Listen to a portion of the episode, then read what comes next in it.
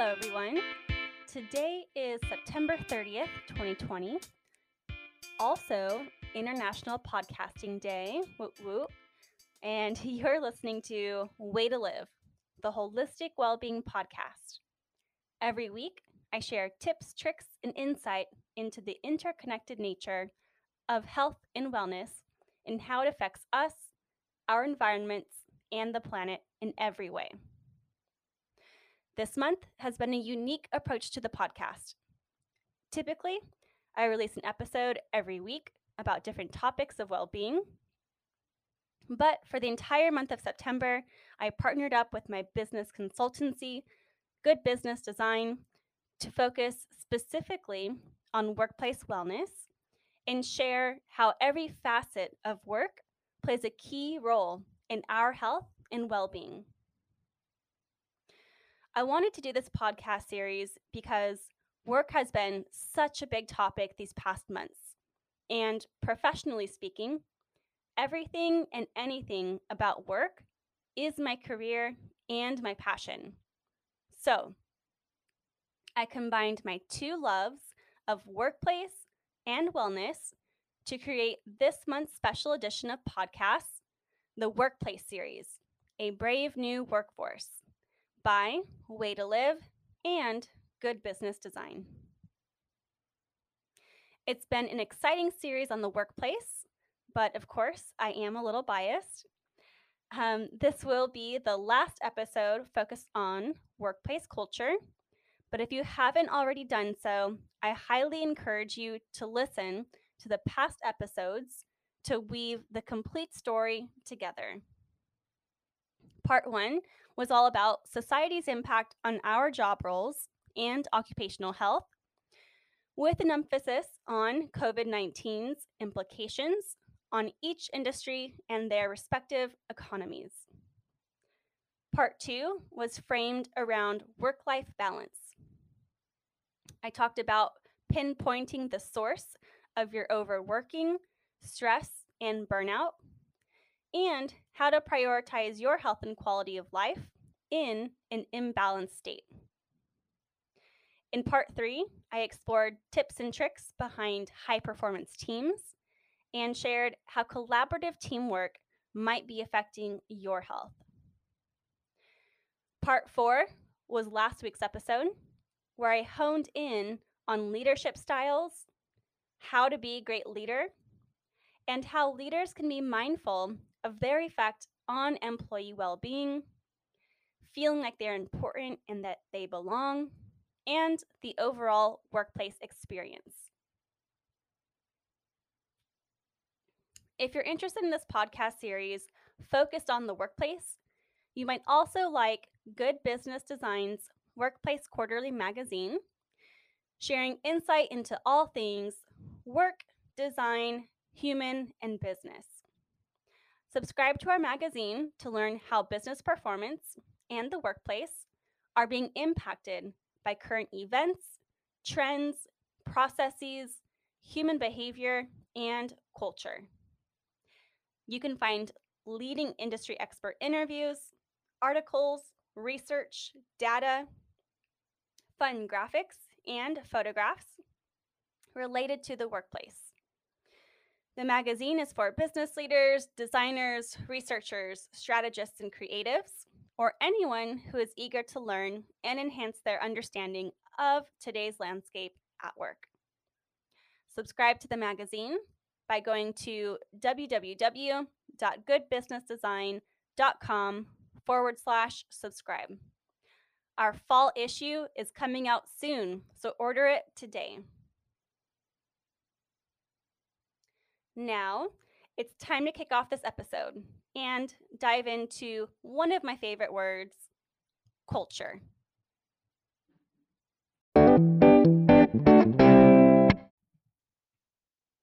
Okay, you're listening to part five, the final episode of this workplace series, A Brave New Workforce by Way to Live and Good Business Design. Culture eats strategy for breakfast. We've all likely heard this famous quote thanks to Peter Drucker He said it in a time when culture, or people, were overlooked by organizational strategy, or vision and goals. You can imagine the adverse reactions he probably received in his time with that statement.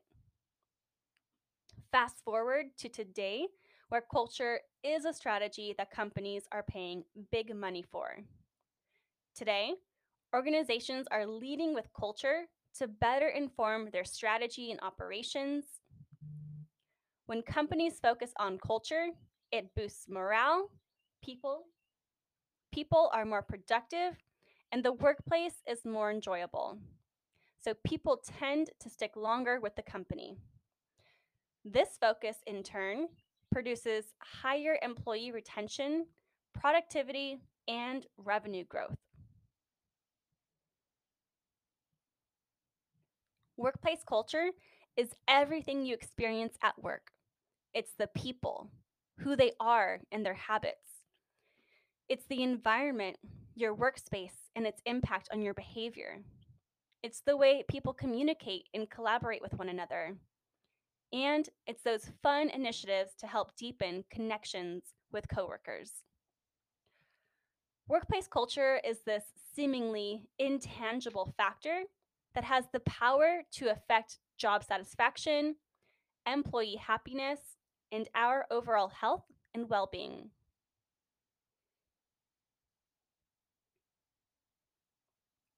There's a stark difference between a positive work culture and a negative one. If you think that culture is that one thing you can't change about a company, well, you're in luck, because culture is something that can be created or changed given the right strategies, support, and tactics. Businesses and organizations should always lead with strategy to inform their culture, rather than leave it up to chance. However, culture does eat strategy for breakfast. So you can have a plan to create a certain culture, but how it manifests is what it will become. In order to receive the culture that you want, you must consider the enablers, blockers, and change management roadmap. If your current office environment, people, processes, or technology are hindering the transition from old to new, then big business changes need to occur. Culture-driven workplaces will always outperform strategic-driven organizations. They will have higher attraction and retention rates, higher ROI on their workforce, higher productivity, and better brand reputation.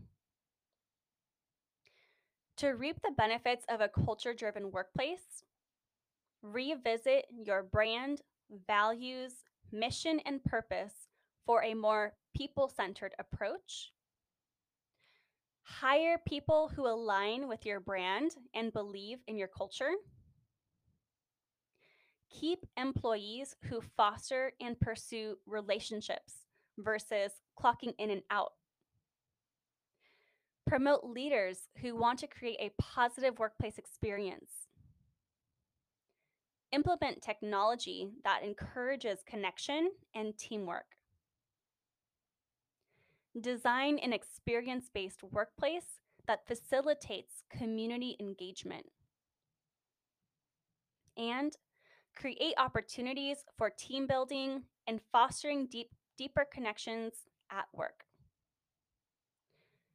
Let's dive into some specifics.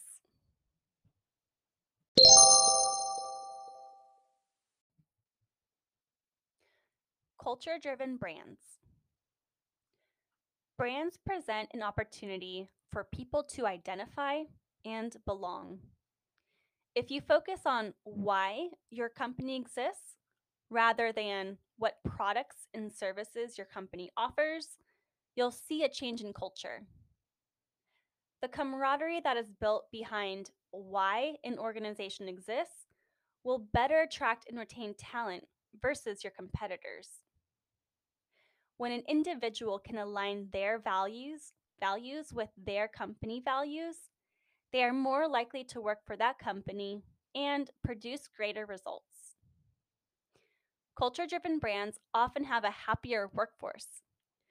Brands who don't value their employees or their work experience will see higher turnover rates, lower productivity and performance levels, and a more negative impact on employee health and wellness.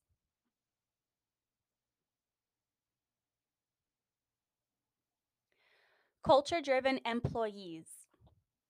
When the people in a company want to foster a strong community and continue to build relationships with their coworkers, you have a culture-driven workplace. In a culture-driven workplace, employees value and prioritize their relationships, inclusivity, positive experiences, team building, and fun extracurricular activities. When people are at the center of a business rather than employee output, individual health and a collective wellness is much greater.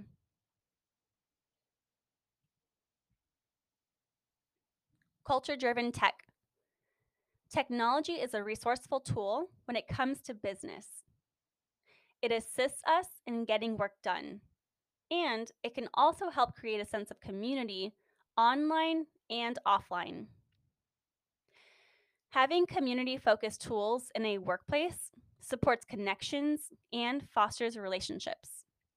When we think about our well-being, culture-driven technology enables a sense of belonging, feeling accomplished, and having deeper connections. There's so many tools on the market that organizations can use, like Microsoft Teams, Slack, and so many others. But it's just about finding what works best for your company needs. If you implement one of these tools to drive culture and community, you'll find that your teams become closer, they're more invested in projects and the company, they're happier, and work starts to feel more like family.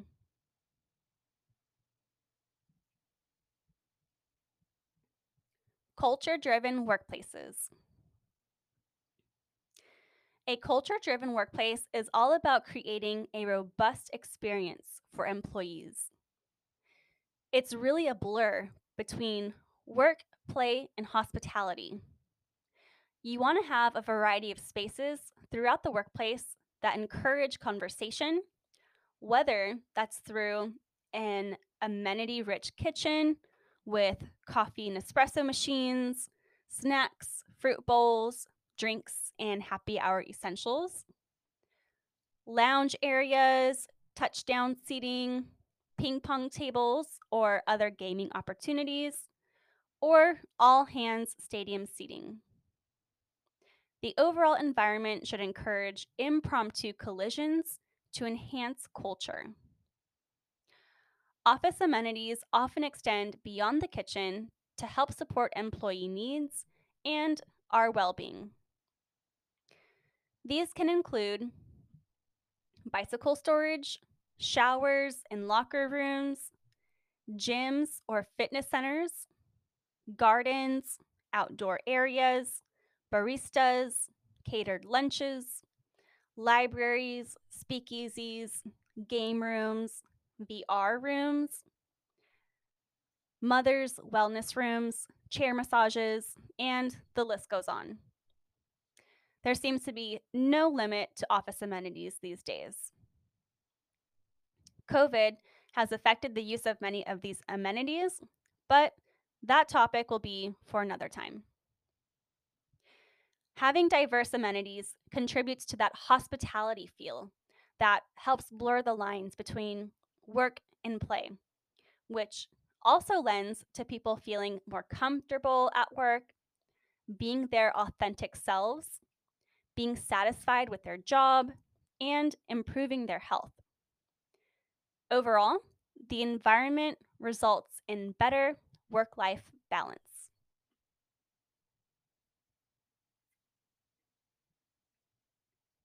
culture-driven organizations. Companies can also create policies and programs that support their workforce community and their well-being. These can go beyond traditional health benefits and include on-demand health services, extended parent leave and support, childcare support, promoting diversity and inclusion, offering mental health services and stress management, substance use services, encouraging frequent breaks or naps, and having freedom over flexible work schedules. Again, when people are at the center of a business, it shows that you care. We have lives outside of work, and when an organization supports us in our health, we're more likely to stay with that company.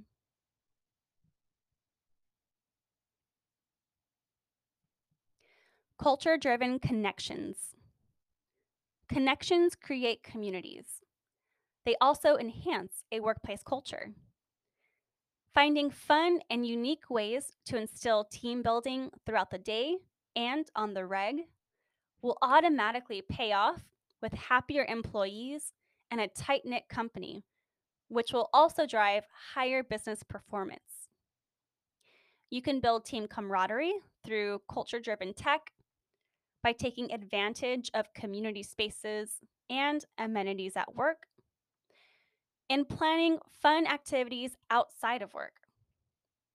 Happy hour is always a great option, but if you're wanting to spice things up, anything game-related is always fun. Try axe throwing, go-kart racing, trivia, scavenger hunts, escape rooms. I've planned all of these in the past, and they were all super successful and fun.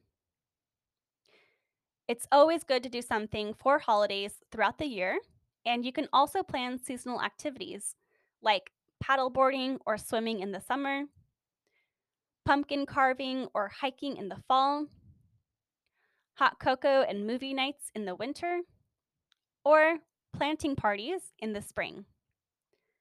Be creative and don't forget to incorporate local initiatives like city events, volunteering, giving back to your community, and supporting local businesses.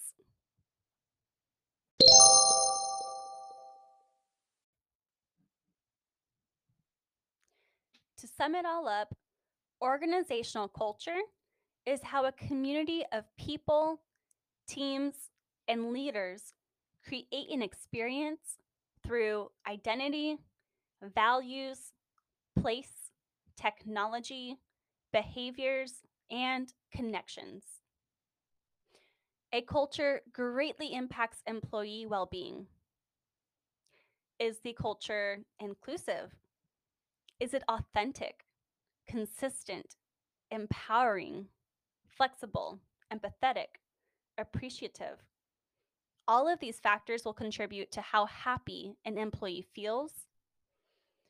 If they feel misunderstood, apprehensive, insecure, withdrawn, unimportant, or unproductive. How an employee's mental health is. Are they overly stressed or anxious at work? Culture can also affect our social lives, or a lack of. And surprisingly, it can affect our physical health. Is it a healthy culture? Do they have a gym on site? Do they provide healthy snacks and drinks? Do they offer chair massages or encourage yoga meetups? When you have a culture-driven organization, people are happier, healthier, and they perform better. They tend to communicate and collaborate better as well. Overall, it's about fostering deep connections, creating a positive experience, and having quality communication and collaborations to get the culture you want. If you're in a work culture you don't like, try to change it. There's a good chance that others feel the same way. Express your concerns to leadership. collect employee feedback, and play it back to them. Data is a great way to show executive teams that change needs to happen. Find that support within your organization and show up by leading the culture change initiative. Be brave. It's a process, so don't be upset when you're hit with roadblocks and challenges. They're going to happen, so work around them. Take it a step at a time, and if you need guidance or help, don't hesitate to reach out to me. I've changed workplace culture in numerous organizations, and yes, it is possible.